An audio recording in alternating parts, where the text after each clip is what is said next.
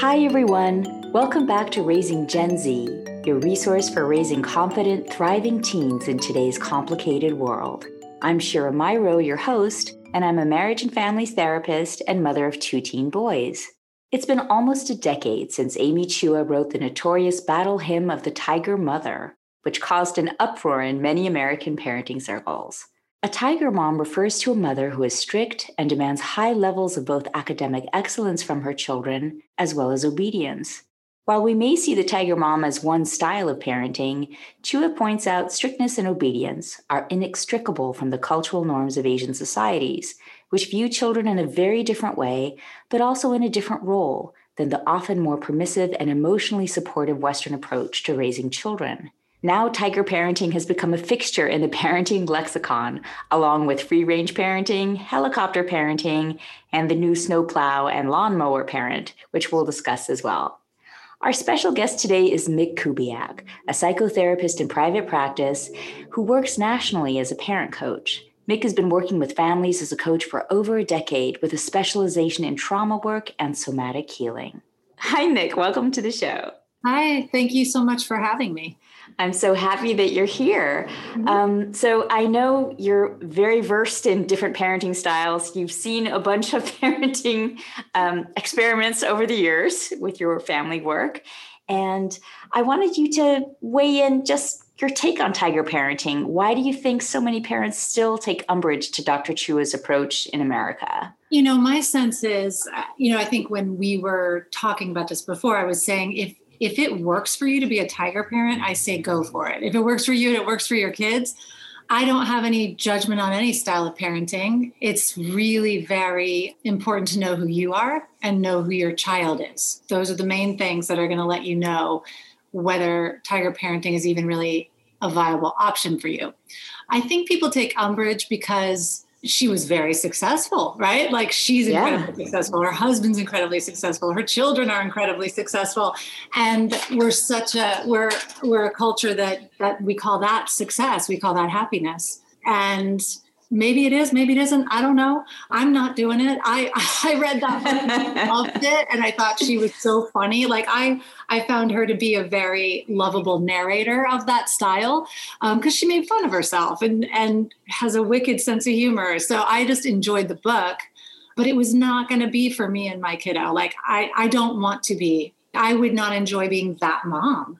And i think it's so important you have to enjoy being the parent that you're going to be I focus on joy in my life. and a lot of people are like, who cares about that? I wanted to go to Harvard. Uh, yes, and, and to point out, just, just in case uh, some of our listeners don't know, uh, Dr. Chua is a professor at Yale. Her husband's a professor at Yale. I think uh, one of her daughters also Yale, and then Yale Graduate School, and another one at Yale, and I think Harvard. So, yeah. so right, and perhaps an anomaly because most people don't have those kind of Ivy League pedigrees. Well, and to, and to chime in there too is an important point because so I, I actually went to an Ivy League and I thought I was like, oh, Elva's definitely going to an Ivy League, and she wanted to go to an Ivy League. And then we started really looking at what it means now. I I couldn't get into anywhere now, like who I was as a high school student, and I got into an Ivy League. But like, it is not like that anymore as you know. So much more competitive. So much more so much more. yes. competitive. There are grade point averages four point whatever and five five point six. Keeps going. And the SAT scores are perfect and they'll still be like yeah I didn't get into UCLA and I'm like what? You have a 4.5 and you aced the SATs and you did not get in to UCLA okay different world. Because and she points that out too in the interview. She did an interview with megyn kelly. Yes. talked about that how she she felt like she would not do the same thing or have the same expectations if she were raising children now which i thought was a great thing that she acknowledged that you know? And by the same token she said i wouldn't be where i am now if i was trying to get there in today's world very so, I mean, obviously, right, the cultural climate has has changed. Another point I want to I want to make is, and Dr. Chua points out explicitly that this was not a parenting manual. This was her experience, it was her perspective, raising her children, coming from a family of Taiwanese immigrants who had to struggle and scrape their way up in American society. And I think that's often something that's missed when we talk about tiger parenting because I believe it's taken on a life of its own in America, separate from what her original uh, intentions were. But I do think it's fascinating that we live in a hyper, hyper competitive culture uh, of comparison, and that the Ivy Leagues tend to symbolize something for parents that it didn't used to. It's it's almost like things are so heightened, and there is so much pressure on children and teens to to do something which now feels out of reach for the vast majority of American students. What do you think that says about our, our culture? Are we have, have we lost focus as parents in terms of what what determines success uh, for young adulthood? Yeah, I mean, we. I think you and I also shared. I shared that article with you. Um, the world is run by C students. Uh, yes, and I love that. And I, I think uh, I don't know whether it was a picture I saw or a meme of a of a you know it's like a Maserati with a with a C student license vanity plate.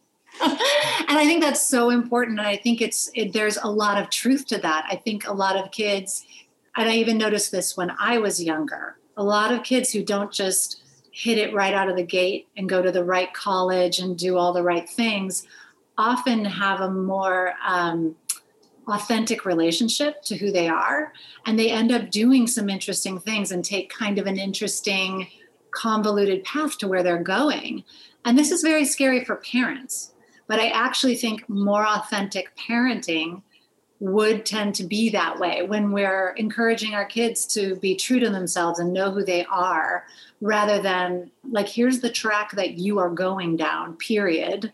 This is what it looks like period. You're going to do x y and z in a sport and violin and then you're going to go to this school. Like having it all mapped out is great though for some kids by the way. If it works for your kid go with it. Go with it. And you want to do all that do it um, but i find a lot of interesting people that i know didn't go that route and they weren't capable of it and they were like i'm not doing that. That does not feel authentic to me. It doesn't it's not something i want to do. They question the system which is a quality i greatly admire in humans when you're like oh that's what they say to do but why? And then they ask why enough times and they're like yeah that's stupid. I'm not going to do that. Or i'm going to do it very minimally um, and i'm going to spend my time hanging out with my friends and doing things that interest me um, that may or may not be validated in this sort of very traditional road that your typical parent maps out. And I, I empathize with parents because honestly, if my kid was more that type, I understand there's a great amount of security that comes with that. You just feel like we know where that goes. And, and we imagine then my kid's going to be safe. They're going to make enough money. They're going to get the right job. I'll be able to breathe, you know? exactly. Yeah, it's the association. Uh, I, I, think um, Dan Siegel pointed it out that it's it's what it symbolizes, which is that my kid is going to be successful in life. That if they go to the right school, which is in a sense the culmination, right, of a lifetime of preparation and focus and intention, that they equate the Ivy League with decades of the right job, financial uh, stability, and security. But I would say in my practice, I have quite a number of Harvard and Ivy League graduates, and there's so many more issues that uh, and so many more things that define happiness and stability and security. It's it's not just the the pedigree of uh, Ivy League uh, mm-hmm. degree. But I, I, think that's fascinating how Americans, in particular, uh, are, are, so obsessed with it, and I think they miss out on some of some of the other components, which are just as essential. And I think as clinicians, we know, right, their emotional and social development, their physical well-being, their sense of well-being. And I personally feel like there's a split that we say either they're going that the academic excellence road or the progressive no expectation road, and I think that's that's quite fair. No, there's an in between. Yeah, there's a, almost mostly in between, right? Like, um, yeah, no, I think that's a great point. Yeah. Well, do you think you can have strict rules and high academic expectations and also be emotionally supportive at the same time? Is is that do you think that's a possibility? Absolutely. Okay. Again, like I really do think I think one of the beautiful things that Amy Chua said in the interview the, that I listened to was that she said, you know, I, I am really close with my daughters now. We have great relationships. We're we're friends, and I would not feel I wouldn't look back and be happy with my parenting if that weren't the case. Mm-hmm. And I think that's what you have to be watching all along the way with your kids. Like, is the is the warmth of our bond being deteriorated by my expectations and my demands and is our connection being weakened and loosened? Is my kid suffering because under the weight of my expectations is our relationship suffering? Sure. Uh, that makes so much sense. And and i can also see that parents who have very very low expectations of their kids are also doing them a disservice. Definitely agree. Like what, what give me an example of that. Well you know okay so this if we're talking about parenting styles i know we mentioned a few at the top so the free range parent which makes it sound like everybody's out. I don't know. I imagine a lot of chickens. I think of chickens too. Free range. Oh, because of free range. Yeah, yeah, yeah. Yeah, you kind of think of like lots of playtime, free time, creative yeah. time. Yeah. essential right yeah. essential kids need time yeah. to play especially in the in those early years uh, it's it's essential and yet there is a divide and you can see it right at the beginning at preschools there's this okay, which which preschool are you? Had more play oriented, more Reggio, or are you going to do something more academic? And I think we could all benefit from a little flexibility and the uh, capacity to kind of check in and, and examine okay and is this something that i'm superimposing on my kid my expectations or is this a good fit for who they are at this time? But i it doesn't have to be mutually exclusive. I, I think you know that there are i remember feeling appalled when um, we, we had some friends who were letting their children you know run down the street with with no with no shoes on. And we're like who lets their kid just run down the street? And they didn't know where their kids were you know? I was like okay that's a lot. At what age? At what age? Five or six. Five or hmm. six so that yeah, no shoes, and, and, then I was just like free range, free range. But here's the thing: like I consider my husband, I would say, is a classic tiger tiger dad, uh, mm-hmm. and I'm considered the the free range parent. But I, I definitely feel like there's a little power struggle there because I'm far more concerned about the emotional psychosocial aspects than the academic excellence or the sports excellence. But I think I, I can focus on that because my husband is sort of picking up that piece. Exactly. And and Dr. Chua said the same thing. She she felt resentful of her husband, who was like the fun dad, yeah. while she was there forcing her little girl to practice piano again and again and again until she got that right. Um, when parents come to you, do, do you try to make a determination about their their style relative to what's happening with their kids? Hmm, a determination. You mean like, do I assess what style they're parenting in? Yeah, and and whether whether it's helpful. You know, like what what signs? Like when do you know or sense that okay, this this is creating tension, this is creating anxiety, this is creating pressure yeah. For the kids? The setup that I see over and over again That's going to sound like I'm talking about you and Mark, and I'm not. That's okay. We're not. fair game. Fair game. No, no, I'm not. Because I actually think, you know, how everything is on a spectrum, right? And like you're saying, there's a yin and yang to the way you and Mark are parenting. And I know your kids, and your kids are awesome. So I'm not, you know, um, and they're doing very well, right? They're functioning really well a lot of times when parents are coming to me, it's because their kids aren't functioning well. So there might be um, drug issues, or you know they're extremely oppositional. Sometimes they're on the spectrum, and parents just haven't quite figured out how do you deal with that. But the main thing is when I see the parents split against each other, where one is so strict and overbearing that the other one feels the need to rescue the kids from that parent and so they become overly warm and friendly and permissive uh-huh. and if that goes on for years and years and years i haven't seen many kids who can come out of that mentally well or emotionally well. It takes a lot of reparative work.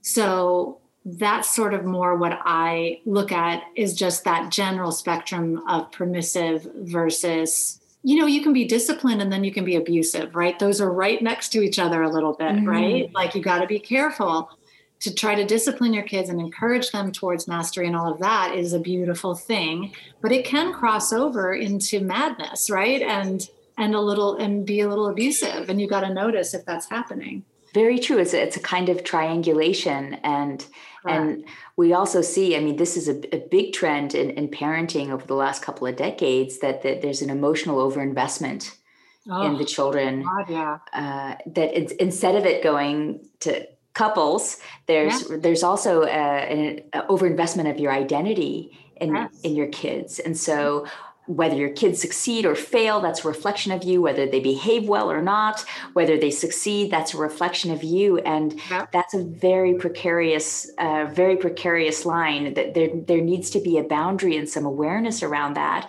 because you can see how it creates so much. Uh, I want to say explicit, but also implicit, uh, inappropriate pressure on the children to perform uh, it's and it's very problematic. Absolutely, yeah. and that's that's a big thing I definitely work on with parent coaching, and that can happen too. Uh, for example, with a mom who's been at home for many years with a child on the spectrum, and maybe either hasn't had a proper diagnosis, hasn't had any help, there's this extension of that intense enmeshment that you have when they're babies, right? Because it's this constant process of trying to figure out how do I back off? Where do I back off? Is it even safe to back off? Like they need so much more support. Um, and the longer that goes on, and the more the mother's own investment in herself, her identity, her world, like you are not your children right? You're you're you are you. And to maintain that and how important that is to have a life of your own to make sure you're really proactively defining who you are and what your goals are in the world. Maybe you need to go back and get a master's and leave your kid alone for a minute right? Like maybe you need to do these things that you're imagining your kids need to do in order for you to be happy. Or fulfilled. Yeah. yeah no that that makes so much sense. And so you can see with with kids who have either they're on the spectrum or they're they're disabled or they have some kind of special need obviously certain kinds of parenting styles are going to be un, unhelpful. But I, I wanted to see if you could speak to the uber competitive parenting. Let's say you're in a social circle like perhaps a club sport of some kind or maybe some music or dance program where you're you're meeting a lot of stage parents what kind of advice would you give to parents who are kind of struggling with that kind of energy how, how do you how do you kind of keep centered and keep your ground when you're overrun with stage parents well, okay, first of all, don't shoot the messenger. the messenger is the stage parent. the message is you're you're being thrown off kilter. Mm-hmm. And all you need to deal with is the message, which is like, oh, wow, I have some feelings about this. Like, I'm triggered. What are they? Call your therapist or your parent coach or your best friend or your mom or, you know, write it down in your journal. Like, wow, that, that I just got the feeling that I'm not doing anything right. I'm a failure as a mother. I'm a what's your story? Lay it out there. Don't don't kid yourself, right? Um, just be really real with it. Like, oh yeah, I'm telling myself that if I'm not that mom, I'm a bad mom. My child's going to end up homeless. I'm going to end up homeless. We're all going to be homeless. catastrophizing that's catastrophizing that's what we do around around those kind of alpha people right it's just and then there's so many ways you can go with it. You reality test, like, is it true? Am I really a bad mom? And then you start to look at this is why I love that C student trend. Like, so many interesting. I don't really want to hang out with those moms. I'm not interested in them. I don't find them interesting. I, I the moms I want to hang out with are like funny and authentic and interesting people doing interesting things for sure and having these fulfilling lives but they don't have that that aggro thing going on. And i always sort of question that. Like i'm at that point now where i'm just like oh my god no i'm not going in that room. I just don't cultivate those relationships. I, I appreciate that. I think you have to find your tribe last question. So Julie Lythcott Haim, she came out a couple years ago about how to raise an adult. She she was the the Stanford yeah. freshman admissions advisor, and and so the the first half of the book she talks about the snowplower lawnmower parent. So so the helicopter parent, I kind of tend to think of like always hovering, but more for safety as opposed to tiger parent, which is about excellence and obedience and performance. Mm-hmm. But then the new, I don't know if this is an American phenomenon or not, but the snowplower lawnmower parent is the one that paves the way. So there's no there's no challenges, there's no bumps in the road, that it's uh-huh. a smooth, smooth path all along. And of course, maybe the worst iteration of that is a parent attending a job interview or trying to mm-hmm. negotiate a salary or perhaps calling the dean once junior got a B on a paper and arguing for their God. mean, for a junior that it should actually be an A. So you can see that that's that's extreme. Yeah. And now Lythcott, the second half of her book, which I on the one hand I found reassuring, but on the other hand I found troubling, which was her her antidote to this was chores. Uh, basically, from ages I don't know what four to five, all the way to 18, that your kids need life skills and you can start with chores. So they know how to do their laundry when they get to wherever it is that they're going. But I, and not to reduce what she was saying, but of course, I, I feel like there's so much more um, so much more than chores. I'm I'm very pro chore. Not that I'm very good at that, but like I'm very pro chore. Yelling on the chores, Shira. Listen, you know, unloading the dishwasher, doing their laundry, and and uh, taking out the trash. Actually, this is a huge win. The pandemic has been a huge win because I have a family of boys. Yeah. Um, I'm amazed, and they keep their rooms pretty clean. I I, I think the reptile died sometime but involved. I didn't know. well, yeah, feeding the reptile. Actually, I think that's really important. The, you know, taking care of animals and plants. the uh, fast tense. Anyway, but not to get bogged down in reptile care. But I, I, I do think I do think chores are are helpful. But do you do you have any advice just in terms of the kinds of skills, the, the kinds of things parents also sort of need to be attentive to, because we're talking about their emotional and social well-being, their their academic uh, growth, but but also the life skills. Could you speak more to the life skills? Because that that that was something that I felt was somewhat missing from from that book. Life skills, but life skills other than chores. yes. Um, yeah. You know, I will say in this one area, you know, I, I absolutely think that how they're handling schoolwork is really important. Um, my kiddo just happens to be a natural at that. She's a higher, she's higher in executive functioning than I am now. I don't wow. know how that happened. It's weird. Um, but I just am like, thank you, because I have other issues in life. and I'm glad that's. Um, and she seems to do, I'm honestly pretty hands off about life skills. I am. Um, I mean, managing time is really important. Being organized and managing time. It is, yeah. and she seems to do that. But I also don't know. Like one of my favorite quotes is, "Don't worry that your children aren't listening to anything you say. Worry that they're watching everything you do." And so that's great. I, I always think I just try to think like that. Like, am I, what am I doing right now? Like, what, how is she seeing me handle my work life, my relationships, uh, making dinner, um, eating out? Like, how, how does she see me handling myself? What is she maybe learning from that?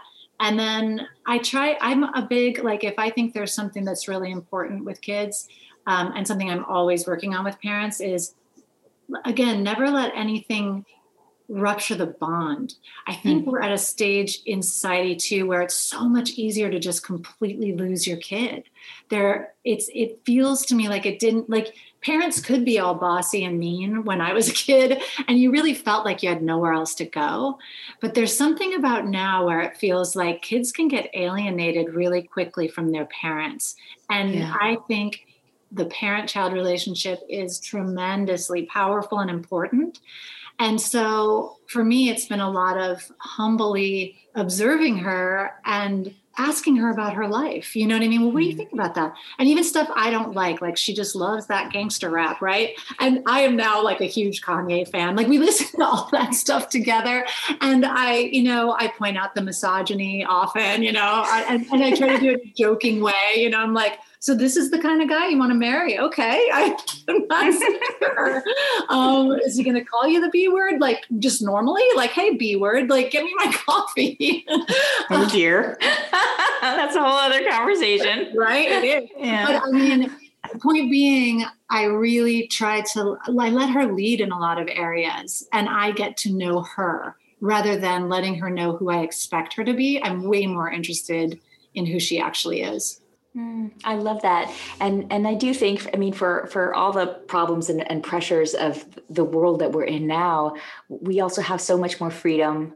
We have so many more resources. We have so much more flexibility to to keep evolving as parents and mm-hmm. so I, I i appreciate that because that um, if, if we didn't if we were really locked into specific expectations and, and norms i i just i think a more child-centered focus uh, is ultimately going to be more beneficial even if you do make mistakes that they resent you for and have to go to therapy for later oh they're going to resent you like this okay. Okay. Every morning and just look like they're going to resent you no matter what. Okay, so now I've got some freedom. I, I can I can make a mistake. You're going to right. They're all going to therapy, folks. Like they're all going to complain about you, and they're going to hate you sometimes. And that's another huge parenting skill, right? You, yes. you right who yeah. you are is not should not be defined by how your children feel about you on a given day. And that's been huge work for me because i'm so sensitive to that. Like if i feel like she, like the idea of my kid hating me it's it's really hard to sit with and i try to sit with it and be like okay but if she hates me because i'm not letting her go out with uh, a bunch of kids that i know are doing drugs and you know etc then okay hate me. Because i won't hate me if I let you go, I'll hate me, and that'll be there worse. we go. Yeah, so much worse. And sage advice to, to end the podcast with. Mick, thank you so much for being with us. It was a thank huge pleasure to have you. Me. It was awesome. Awesome. Thank you, Shara.